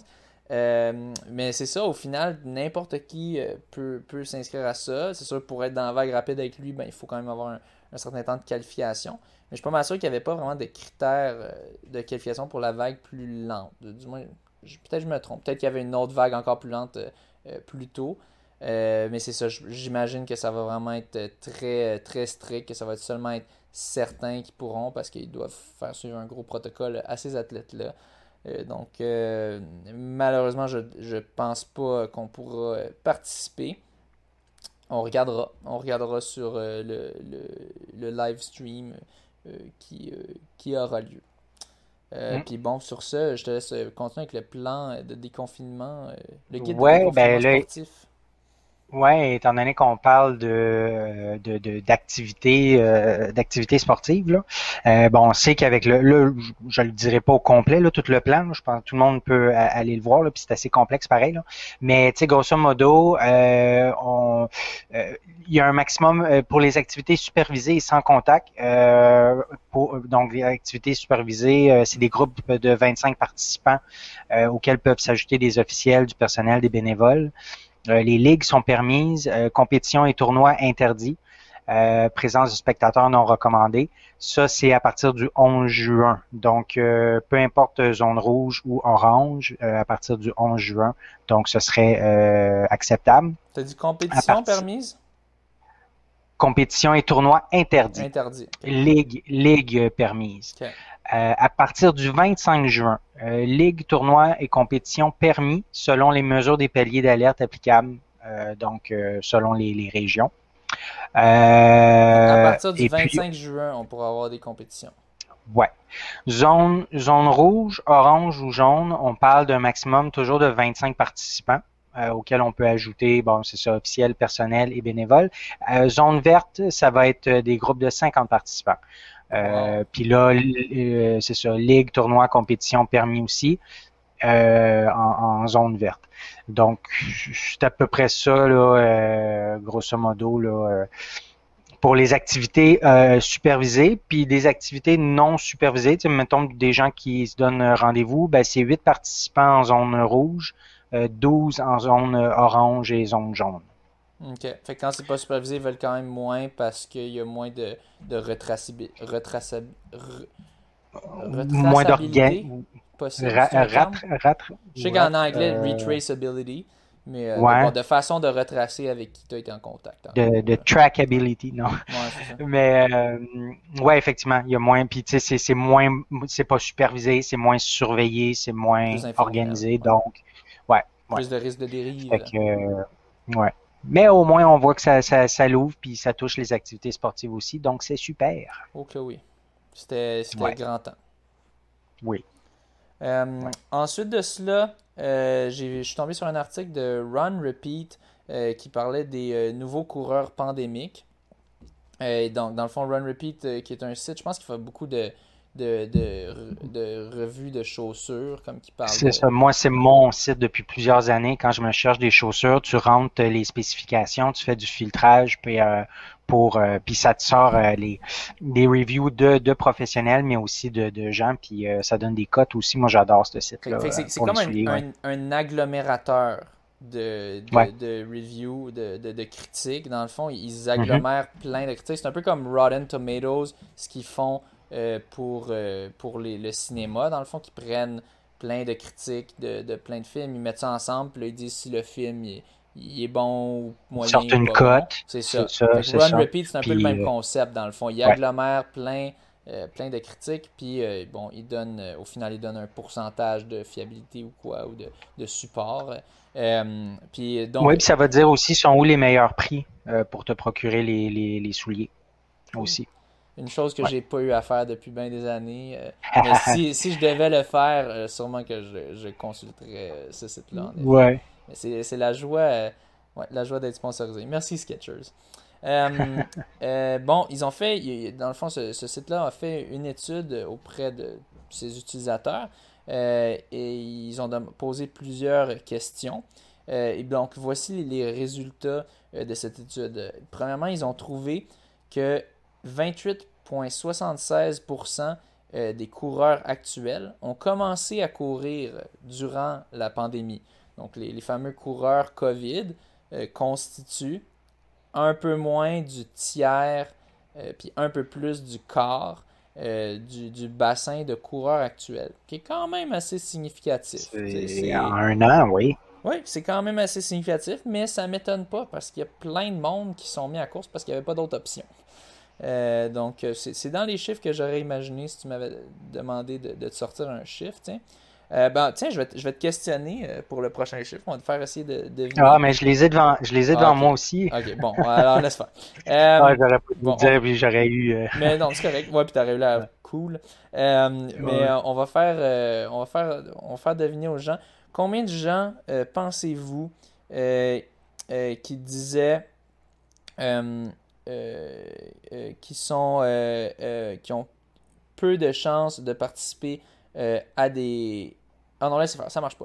Donc, en gros, ces coureurs-là avaient 19,82% moins de chances de participer à des courses en personne au courant des prochains 12 mois. Donc, c'est pas des coureurs. Dans le fond, la question que j'aurais pu poser, c'est pensez-vous que ces nouveaux coureurs-là ont des bonnes chances de participer à des courses? Ils vont faire des compétitions, des compétitions, oui, exactement. Personnellement. La réponse est non. Ils ont environ 20% moins de chances de participer à des courses que les coureurs d'avant COVID. Donc, on s'imagine sont un peu moins motivés par les performances. Puis aussi, les nouveaux coureurs sont 115% plus en faveur des courses virtuelles que les coureurs d'avant la pandémie. Ça non plus, ça ne me surprend pas parce que eux, c'est tout ce qu'ils connaissent. Puis les coureurs pré-pandémie savent c'est quoi une course, savent les plaisirs d'une vraie course, ce que ça apporte. C'est sûr, il y a des gens qui peuvent aimer les courses virtuelles. Il y en a qui peuvent y trouver pour leur compte. Ou tu sais, on aimait ça au début, là, peut-être les quelques mois, tout ça, mais là, quand ça fait un an, 14 mois, là, à un moment donné, on est tanné. Moi, j'ai jamais aimé ça, mais c'est sûr qu'au début, il y avait un peu plus on s'essaye, puis blablabla. Puis après ça, tu réalises, c'est n'importe quoi quand c'est pas tout le monde qui fait la même distance. T'as aucune idée. Même si tu fais la même distance sur Strava, ça veut rien dire. La seule façon de te mesurer aux autres, c'est sur un même parcours à une même journée. À un même moment. C'est ça. Donc, c'est ça. Ces nouveaux coureurs-là qui ont beaucoup plus de chances, qui sont beaucoup plus en faveur des courses virtuelles. que les vieux de la vieille. Finalement, que pensez-vous, c'est quoi que vous pensez qui est le motif le plus important pour faire de la course? Eh bien, ça a changé. La motivation primaire des nouveaux coureurs de la pandémie était à 72% pour leur santé physique. Donc, 72% des nouveaux coureurs, ils font ça pour leur santé, ce qui est 18% de plus que les coureurs qui couraient avant. Donc, c'est ça. Fait que tu demandais à des coureurs avant la pandémie, puis c'était 54% qui disaient que c'était pour la santé. Ouais. Puis là, les nouveaux coureurs de pandémie, c'est jusqu'à 72% qu'ils font pour la santé. Oui, c'est ça. Ouais. Vous pouvez voir tous les détails en écrivant, googlez New Pandemic Runners, Run Repeat, googlez tout ça. Vous pourrez trouver toutes les statistiques exactes. C'est sûr, la santé demeure quand même le critère numéro 1, mais on pouvait voir que chez les anciens coureurs, faire des performances, faire des records personnels était un critère beaucoup plus important en termes de pourcentage que chez les nouveaux coureurs pandémiques. Les nouveaux coureurs de la pandémie, eux, c'était vraiment... au plus bas, la performance. Donc, c'était quand même intéressant de voir. Au final, je pense pas que ça il n'y a rien de contre-intuitif là-dedans. Je pense que c'est pas mal toutes des choses qu'on s'imaginait. T'sais, les gens qui sont mis, ils sont mis un peu par dépit, un petit peu. Ils font ça aussi parce que, ils mangeaient plein de bouffe, ils bougeaient moins, ils étaient plus sédentaires, donc ils veulent peut-être perdre du poids, essayer d'être plus en santé. Donc, c'est normal que ça soit, pour la plupart, leur objectif... Leur motivation principale. Puis au final, si c'est ça ta motivation principale, il y a moins de chances que ça soit de faire des chronos, des grosses choses comme ça. Il y avait aussi, je suis pas mal sûr, si tu peux... tiens, je vais aller voir ici, vu que toi, tu as la prochaine nouvelle. Mais il y avait aussi d'autres choses qui étaient importantes pour leur motivation. Il y avait les interactions sociales aussi la santé mentale ou émotionnelle aussi qui était très importante, mais encore plus importante, même que pour les coureurs pré-pandémiques. Ça, tu vois, ça c'était un peu intéressant. Pour les coureurs pré-pandémiques, c'était à 64% disaient que la santé mentale ou émotionnelle était... un facteur, un de leurs facteurs principaux de course pour courir, tandis que pour les nouveaux coureurs pandémiques, c'était 54,5%. Donc, un petit peu moins. Moi, j'ai l'impression que les coureurs pré-pandémiques ont plus d'expérience et savent plus reconnaître les bienfaits psychologiques de la course, tandis que les coureurs pandémiques sont plus nouveaux.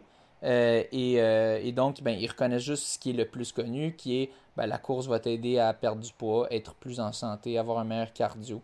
Donc, je pense que ça expliquerait cette petite variation. La confiance, l'estime de soi, c'était quand même un 30%. Donc, je pense qu'il ne faut pas additionner tous ces pourcentages-là. La question qui était posée était plutôt lesquels des facteurs suivants vous motive à courir, puis là, il pouvait en choisir plusieurs, puis là, il mettait s'il l'avait choisi ou pas. C'est cela, je te laisse continuer. Oui, je vais poursuivre avec une course qui a été confirmée. Là, il va en avoir de plus en plus, des courses confirmées qu'on va pouvoir s'inscrire. Mais je voulais soulever celle-là parce que c'est une Big Wolf's Backyard Ultra qui a été confirmée le 17 juillet à Rivière-Ouelle, au Bas-Saint-Laurent. Fait que ça, c'est une course là qui est style last man standing, là, donc courir environ 6,7 km à toutes les heures, donc comme Stéphanie Simpson a fait. Et, donc c'est ça, fait que le 17 juillet, la compétition a lieu.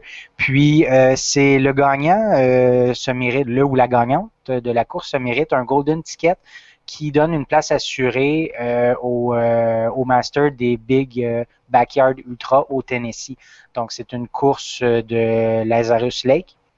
Et puis, c'est la master de ces courses-là au Tennessee. Donc, une victoire là te donne un billet d'entrée pour cette course-là. Il y a seulement 2 événements au Canada qui donnent ce golden ticket-là. Donc, ça va avoir lieu le 17 juillet. Autrement, si vous voulez voir d'autres courses qui auraient lieu, moi, je regarde souvent par le site iskio.ca, I-S-K-I-O. .ca, mais c'est sûr qu'il y en a d'autres aussi. Ouais, pour les compétitions en athlétisme, c'est la Fédération québécoise d'athlétisme. Vous allez voir le calendrier des événements à venir. Puis après ça, il faut cliquer. C'est pas super bien fait. Il faut que tu cliques tous les événements parce que sinon, ça te montre juste comme pour les 20 prochains quoi. Puis là, tu peux voir tous les événements reconnus, du moins, par la Fédération québécoise. Mais ça, c'est que les événements. C'est ça, que les événements reconnus ou affiliés à la Fédération. Je pense pas qu'ils doivent être affiliés, honnêtement. Je pense juste qu'il faut qu'ils soient connus de la Fédération. Puis ça, c'est pas juste des événements d'athlétisme. Donc, il va aussi avoir des courses sur route et compagnie. Mais je pense que Ischio est le plus compréhensif si on parle course trail, course route. Mais je pense qu'il est quand même pas pire aussi, le calendrier de l'AFQA. Puis ça, c'est sûr qu'il va inclure les compétitions d'athlétisme. OK. Cool. Autrement, dans le clairement moins cool, là, il y a eu pendant une course, un ultra en Chine, c'était le 23 mai dernier, il y a eu des grosses intempéries qui ont causé la mort de 21 coureurs. C'était une course de 100 km en montagne. Puis, c'est des intempéries, de la grêle, des vents extrêmes, température glaciale. Puis, il y avait, je crois, 173 coureurs en tout. Il y en a 152, dans le fond, qui ont été sauvés. C'est un gros taux de décès. 21 c'est immense, 21 qui sont décédés. 10%, là, j'essayais de trouver du détail des décès. C'est sûr que ça doit être de l'hypothermie. Il y a peut-être eu des glissements de terrain, j'ai pas vu. Mais ça a été très, très soudain, vraiment très intense comme intempérie. Il y a une vedette internationale. Excuse, t'allais-tu dire quelque chose? De ce que j'ai vu, c'est que c'est ça un peu que c'est le fait qu'ils s'y attendaient pas. Ça a été vraiment soudain. Donc, peut-être qu'il y a certains coureurs qui étaient un peu moins préparés. Mais au final, la nature est brutale. C'est un peu un rappel de ça. Je te laisse continuer avec. Il y avait une star chinoise, je pense. Oui, c'est ça, une vedette internationale ultra-trail chinois. C'est Jing Liang. 913 de cote ITRA. J'imagine que c'est une cote pour les coureurs d'ultra-trail. Jeune trentaine qui comptait 30 victoires à son actif. Donc, c'était vraiment un champion chinois de l'ultra-trail qui est décédé dans cet événement-là. Ouais. Par la suite, j'ai vu une publication Facebook sur le groupe Course Trail Québec, une publication de Yvan Lheureux que je vais vous lire. Quand on vous demande du matériel obligatoire, ce n'est pas pour rien. Une très triste nouvelle qui n'a aucune raison d'être. Pour tous ceux et celles ayant fait de la haute montagne, nous savons que les conditions peuvent rapidement devenir dramatiques. Stay safe, gang. Même dans vos sorties du week-end, dans le bois, pas loin, ça prend le cellulaire, briquet, petite couverture de survie, eau, collation, le tout pour quelques grammes de vie. Si pas pour vous, ce sera possiblement pour sauver quelqu'un. Saviez-vous que même au plus chaud de l'été, il est possible de mourir d'hypothermie puisque c'est augmenté par l'humidité? Puis que dans notre forêt boréale, si vous n'avez pas de feu ou de couverture, t'es mal pris. Fait que c'est vraiment des éléments de base à traîner dans des sorties trail ou qu'on peut se faire prendre par la température. Ouais. Puis c'est sûr, je sais pas à quel point les personnes qui sont mortes, c'est parce qu'elles n'étaient pas préparées. J'imagine quand même, d'habitude, les événements sont quand même très stricts sur le minimum que tu dois traîner avec toi. Puis on verra plus tard c'était quoi exactement les causes de la mort. C'est sûr qu'il y a une enquête en ce moment, parce que 21 morts dans une course, c'est du jamais vu, à ce que je sache. Du moins, peut-être s'il y a quelqu'un qui connaît dans le passé une histoire d'une course catastrophique qui a eu de quoi de pire que ça, laissez-nous savoir. Mais moi, à ce que je sache, c'est la première fois que j'entends quelque chose comme ça. Tu sais, des fois, on a 1, 2 morts avec des coups de chaleur, des crises cardiaques, des choses comme ça. Ça, c'est du jamais vu, surtout sur 21 sur 173, ouais, c'est ça. C'est énorme, donc on imagine que ça devait être extrême. Mais c'est ça, moi, personnellement, si je m'en vais, mettons, dans des trails que je connais pas trop, à moins que j'ai vraiment un guide top, je vais toujours m'amener un cellulaire avec moi. Ça, c'est vraiment mon minimum. Bon, c'est sûr, ça dépend à quel point je vais être vraiment loin dans les bois, selon ce que je vais apporter. Disons, je ne suis pas un pro des trails, puis je ne vais pas super loin d'habitude. C'est plus moi, Bromont, Saint-Bruno, des affaires de même là, que je vais faire. Mais le cellulaire, pour moi, c'est vraiment un must. Bon, c'est sûr, il y en a qui vont dire, ben oui, mais là, quand tu n'as plus de réseau, puis tout ça, bon, c'est sûr. Mais à plusieurs endroits, en tout cas, on peut avoir du réseau, puis sinon, tu peux en chercher. Puis éventuellement, tu devrais finir par trouver. C'est sûr, c'est bon de se renseigner à la base s'il y a du réseau à l'endroit où tu vas aller. Par exemple, mon coloc, lui, il s'est fait une petite aventure. Je me souviens plus trop c'était où, mais c'était un endroit qui n'avait pas de réseau. Puis il s'est loué un téléphone satellite au cas où. Puis quant à moi, ça, c'est l'élément le plus important. Si tu es capable de contacter des gens. C'est sûr, si tu es vraiment dans un coin perdu, ça peut prendre du temps avant qu'ils te retrouvent. Mais j'ai l'impression qu'un téléphone... Mais au moins, si tu peux les contacter, ouais c'est ça. Oh, j'ai l'impression que ça doit être... Contacter les secours, là, ouais. Un des plus importants. Puis bon, de l'eau aussi. L'eau, c'est la première chose, c'est la chose la plus importante pour la vie en termes de... on peut seulement survivre, je pense, 3 jours sans eau. Mais je crois que la couverture aussi... Ouais, il a dit des trucs importants. Il y a juste le briquet, peut-être, moi, ce serait pas la première chose à laquelle je penserais, mais une couverture, parce que... Moi, j'imagine une bonne partie ont dû mourir d'hypothermie, tu sais, là-dedans. Ouais, ça a dû être compliqué pour les secours d'aller chercher chaque coureur individuel dans ce 100 km-là de trajet, là. Ça n'a pas dû être simple, là. Mais c'est quand même fou, pareil, là, tu dis, le trajet doit être... C'est un 100 km, là, ça doit être balisé. Il doit y avoir des balises quelque part, puis à un moment donné, ça prend combien de temps à faire un... Mettons, t'envoies des VTT ou quoi là-dedans, tu sais, ça prend combien de temps pour faire un 100 km, c'est quand même fou. En tout cas, c'est intéressant de voir les circonstances quand ça va sortir. Moi, je me pose la question aussi, comme c'est en Chine, puis tu sais, des fois c'est difficile d'avoir de l'information, de la vraie information. Je ne sais pas si on va être au fait là, exact de ce qui s'est passé ou non. Là. Moi, j'ai l'impression qu'il ne va pas tant essayer de cacher. Je pense pas que la Chine va essayer de cacher des secrets là-dessus. Je pense que s'il y a eu de la merde, il risque de... J'ai l'impression que ça va savoir. Je pense qu'ils sont plus secrets sur des affaires plus gouvernementales. Que là, c'est pas trop pas fiable en tout. Pour ça, à voir. C'est sûr que ça peut. On a toujours des doutes. On fera un suivi. On fera un suivi de ça parce que c'est quand même quelque chose. Le monde du trail était sous le choc et puis même ça a été une nouvelle. Je pense qu'elle a été vraiment. Pas juste pour le monde du trail, là, qui a été quand même assez international, là, parce que c'est du jamais vu. C'est quand même 21 morts inutiles, si on veut, ou qu'on imagine qu'ils auraient peut-être pu être sauvés. Mais bon, ça fait partie des imprévus un peu de la vie. Puis, ça nous rappelle au final à quel point on est vulnérable à la nature. Quand, ça prend pas tant que ça pour mourir. Oui, l'humain est très fort, mais ça n'en prend pas tant de mauvaises conditions mises ensemble pour qu'on meure simplement. Ouais, une combinaison, c'est ça, une combinaison de facteurs qui fait que tu es dans le trouble solide. Puis, on a bien des désavantages. Notre seul avantage, nous, l'humain, c'est notre intelligence.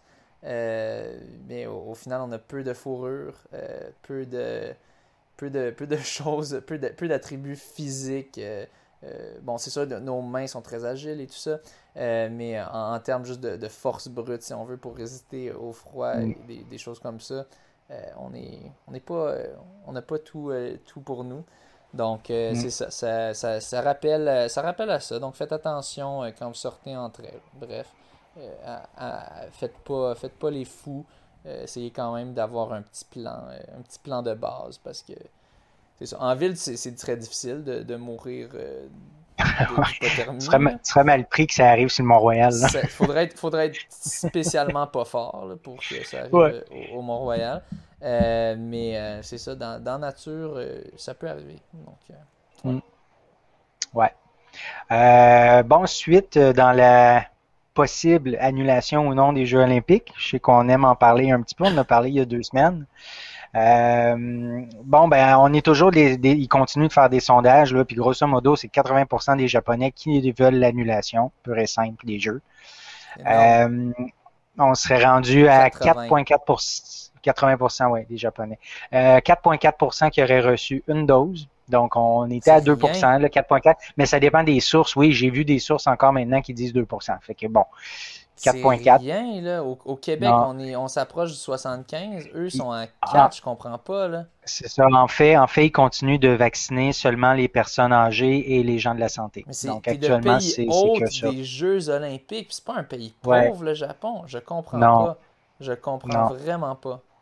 Pourquoi ils sont dans cette situation-là? Ben, c'est le gouvernement, le gouvernement qui est en place depuis peu, peut-être 2020, là, automne 2020, qui a vraiment pris ça à la légère. Là. Il a vraiment pris ça à la légère. C'est incroyable. Puis là, c'est pour ça qu'actuellement, il serait dans une 4e vague. Donc, la situation n'est pas contrôlée. L'état d'urgence vient d'être prolongé jusqu'au 20 juin. Les Jeux commencent le 23 juillet. Mais le CIO puis le gouvernement, eux autres, ils veulent pas faire retour arrière. Fait que puis John Coates du CIO, il a mentionné que les Jeux auront lieu même si l'état d'urgence est toujours présent. Ben lui, c'est le gars du CIO. Fait que tu sais, il beau jeu là, il dit ben ça va avoir lieu puis d'attitude. C'est le gouvernement là qui est comme pris là entre la population puis les Jeux. Là. C'est incroyable. Ouais. Tu sais, on pense toujours au Japon, on pense les gens masqués. Oh, ils sont tellement bons avec ça. 4% de taux de vaccination de première dose, même pas de vaccination complète. Nous, on va avoir 75% de première dose.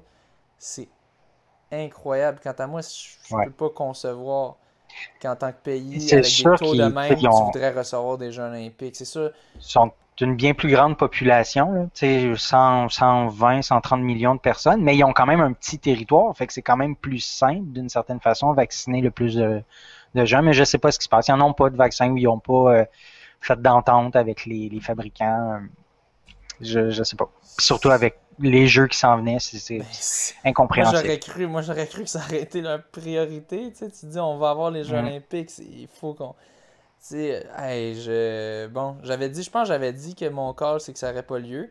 Là, je pense récemment, je m'étais dit, là, avec les essais olympiques canadiens, là, je commençais à me dire peut-être ça va avoir lieu. Finalement, je vais changer mon point de vue, mais là, tu me dis ça, t'as 80% qui sont contre, 4% qui ont reçu une dose. Mais moi j'étais à 50-50, puis là, je tends un peu plus à me dire que ça va avoir lieu. Plus que les jours passent, plus que les semaines passent, parce que tu sais, le gouvernement... Ben oui, puis le gouvernement, là, cette décision-là, il aurait pu la prendre il y a 2 semaines. Là, on le savait là, que c'était comme ça puis que les gens ne le voulaient pas.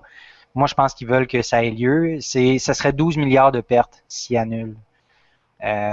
Donc, moi, je pense que coûte que coûte, ils vont le faire. C'est un 3e lien, dans le fond.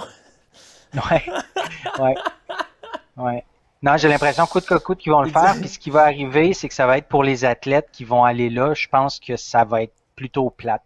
Très, très, très restrictif, puis t'arrives peu de temps avant, fais ta compétition, puis va-t'en. Moi, je pense que les athlètes préfèrent ça. Moi, je pense que les athlètes préfèrent ça à n'importe quoi d'autre, là, qu'une annulation. Pour leur sécurité, qu'une annulation, mais qu'une annulation. Ils préféraient ça qu'une annulation, c'est ça, ils préfèrent n'importe quoi à une annulation, c'est ce que je voulais dire. Mais c'est ça. Mais le contexte sera pas le fun. Là. On pourra leur dire, regarde, là, vous perdez 12 milliards, nous, au Québec, on va perdre 10 milliards comme ça, fait que c'est pas... C'est pas si grave que ça.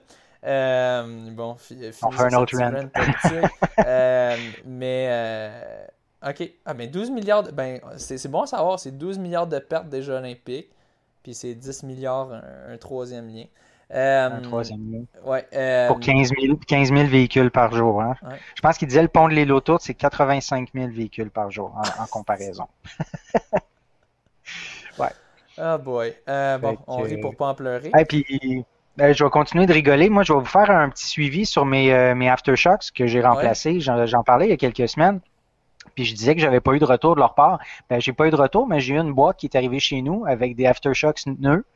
Puis j'ai jamais eu de courriel. J'ai jamais eu à renvoyer mes vieux. Pour ceux qui sont de Montréal, neuf, ça veut dire neuf. Neuf. Ah oui, excuse-moi. Okay, ben, neuf. Non, je connais l'expression, mais juste... ouais. Ça. Il y a certaines personnes qui ne la connaissent pas. Au cas. Ouais, okay. Vas-y. Donc, j'ai une deuxième paire, puis malheureusement, ma première paire qui est brisée, mais c'est facile d'avoir une deuxième paire sans faire quoi que ce soit, à part de fournir la facture. Là. Okay. Tu dis, voici la facture, puis j'ai un problème avec, puis il t'en envoie une autre paire. Fait que, cool. Ça ne doit pas lui coûter très cher à fabriquer. Ben, c'est ça. Puis c'est le fun, je pense, c'est qu'ils réalisent, ils n'ont pas envie de payer des gens pour argumenter avec toi, puis ensuite se mettre à dos des clients. Ils préfèrent juste avoir des clients satisfaits, puis de même, tu n'as pas besoin de payer des gens pour argumenter avec. Je pense que les entreprises devraient prendre ça comme modèle. C'est tellement plus plaisant comme expérience client, mais après ça, moi ça me donne confiance en Aftershocks. Puis tu les avais pas achetés directement d'Aftershocks, tu les avais achetés de... je passe par Amazon. Mais c'était pas un revendeur, c'était vraiment vendu par Aftershocks sur Amazon. Puis tu sais, en comparaison, c'était arrivé il y a 2 ans que j'avais d'autres headphones, c'était des Jaybird, là, des Bluetooth aussi, puis ils avaient arrêté de fonctionner. Mais eux, ils m'avaient demandé de prouver, donc il fallait que je coupe le fil, puis je leur envoie une photo avant, pas le fil coupé, puis une photo après le fil coupé. Fait qu'il fallait que je leur montre que je brisais pour de vrai la paire que j'avais pour en avoir des nouveaux. OK. Ben, c'est fait que je m'attendais à ça d'Aftershock. Je me disais, ils ne me demanderont pas de les renvoyer, mais ils vont peut-être vraiment vouloir s'assurer que je... En même temps, ils sont un peu plus durs à briser, là, les Aftershocks. Ouais. Pour s'assurer que tu ne crosses pas et que tu n'essaies pas juste d'avoir une autre paire. Mais c'est ça, peut-être qu'ils sont un peu plus tough à briser, fait qu'ils essaient pas, ils s'essaient même pas. Ou ça leur tente juste pas de payer une personne pour garder des photos de monde qui pètent leurs écouteurs. Fait que donc, tu peux avoir une deuxième paire si tu veux. Ouais. Donc, 2 ans garantie, les Aftershocks. Donc, c'est quand même bon à savoir. Ouais. Puis, moi, j'imagine, même si tu avais eu ça d'un autre vendeur ou quoi, ou Best Buy ou peu importe, je pense que ça aurait été facile d'obtenir la même chose. Donc, absolument, tu fais affaire directement avec le fabricant. Là, maintenant, c'est comme ça, de toute façon, là, pas mal tout ce que tu achètes. Ouais. Donc, mais vous n'êtes pas obligé, si jamais le fabricant refuse ou le vendeur refuse, vous avez toujours l'Office de la protection du consommateur. La garantie légale qu'on appelle. La garantie légale, n'hésitez pas. Si vous avez des questions là-dessus, ça me fait toujours plaisir. Souvent, j'en jase avec des gens de toutes mes aventures avec ça. Mais ça a toujours bien fini pour moi en tant que consommateur. Donc, on est chanceux au Québec d'avoir cela. Donc, finalement, c'est ça. On va finir, un petit peu avec nos condoléances aux 21, aux familles des 21 coureurs décédés dans cette course. Puis, on verra ce qui adviendra des Olympiques. Quant à moi... C'est dur parce que même si c'est un super bon protocole, je peux pas croire que s'il n'y aura pas une certaine contamination en amenant des athlètes là, puis tu mets ça dans une population qui a 4% de taux de vaccination, peut-être que ça va s'augmenter à 8 d'ici là, 10, même si c'est 10, on n'est pas proche du 75-80 qui est nécessaire. Peut-être que là, ils décideraient de vacciner les gens qui vont être en contact là, sur le site là, avec des athlètes, avec les gens qui vont travailler là. Peut-être qu'ils vont prioriser ça. Je sais pas. Au final, si tu fais ça, tu enlèves des doses de vaccins de ta population. À ta population, c'est clairement. Fait, les comprendre être un peu fâchés. Ils disent moi, je paye mes taxes. Ça va à quoi? Tu donnes des vaccins à des athlètes qui sont déjà riches. Bon, c'est sûr, ils ne sont pas tous riches. Mais quand même, un pourcentage de ceux qui se rendent aux Olympiques gagnent bien leur vie. Donc, c'est sûr, quel pourcentage, c'est peut-être pas aussi grand que bien des gens le pensent. Bien des gens qui vont aux Olympiques qui gagnent à peine leur vie parce que ça coûte tellement cher les camps d'entraînement, tout ça, puis ils ne peuvent pas travailler une job en même temps. Mais au final, c'est ça que les gens ont comme image des athlètes. Puis c'est vrai pour ceux qui sont dans le top 10-20 mondial. En général, ils gagnent bien leur vie. Non? Pourquoi eux, pas moi? Puis surtout qu'à la base, quand tu as 4 personnes sur 5 qui les veulent pas, tout simplement, les jeux. Donc, ouais. Ben, ils les veulent pas en partie pour cette raison. Mais c'est ça, par crainte, mais pas parce que les vaccins vont être attribués à des gens qui travaillent. Peut-être que c'est une des raisonnements. Peut-être, ou en tout cas, si c'est confirmé, ça va juste empirer la situation. Ouais. Là. Ouais. Moi, c'était une hypothèse. Là, je dis pas que c'est ça qu'ils vont faire. Là, je sais pas. Ouais, non, mais il y a des chances que si jamais ça a lieu, il y aura bien des ressources qui vont être redirigées vers ça. On se souvient, on avait parlé dans le dernier épisode des nouvelles des infirmières qui étaient fâchées de se faire demander de faire du bénévolat aux Jeux olympiques, risquer leur vie gratuitement, alors que c'est pas un besoin essentiel des Jeux olympiques. Donc, bon, sur ce, au moins on a des nouvelles positives autres que les négatives. On a des courses qui s'en viennent, le déconfinement qui commence. On a des belles performances de nos Québécois. Oui, des grosses performances, plein de performances. On s'empêtre dans les chiffres, mais il y en a eu beaucoup. Je sais qu'il y en a certains qui aiment ça quand même, plusieurs qui aiment ça, qui écoutent ça. Puis d'avoir une idée, de donner un contexte autour des chiffres aussi. Vas-y. Ouais, puis on va avoir notre petite toune de fin de podcast. Oui, on a la toune de fin de podcast. Je sais pas si ça embarque là ou si ça a déjà embarqué ou si ça va embarquer après. Tout après qu'on finit, on verra. Je vais faire ça dans le post. C'est ça. Alors, sur ce, bonne course. Bonne course. Super. Non, on shake tout de même pour micro, à cause du big. Alors, arrête, là. Là, tu ris parce que tu me niaises ou tu ris parce que c'est vrai puis t'es mal à l'aise? Non, je voulais voir ta tronche. Après 1h30 d'enregistrement, le gars. Tu me niaises. Donc, non, c'était bien. Il fonctionnait bien cette fois-ci. OK.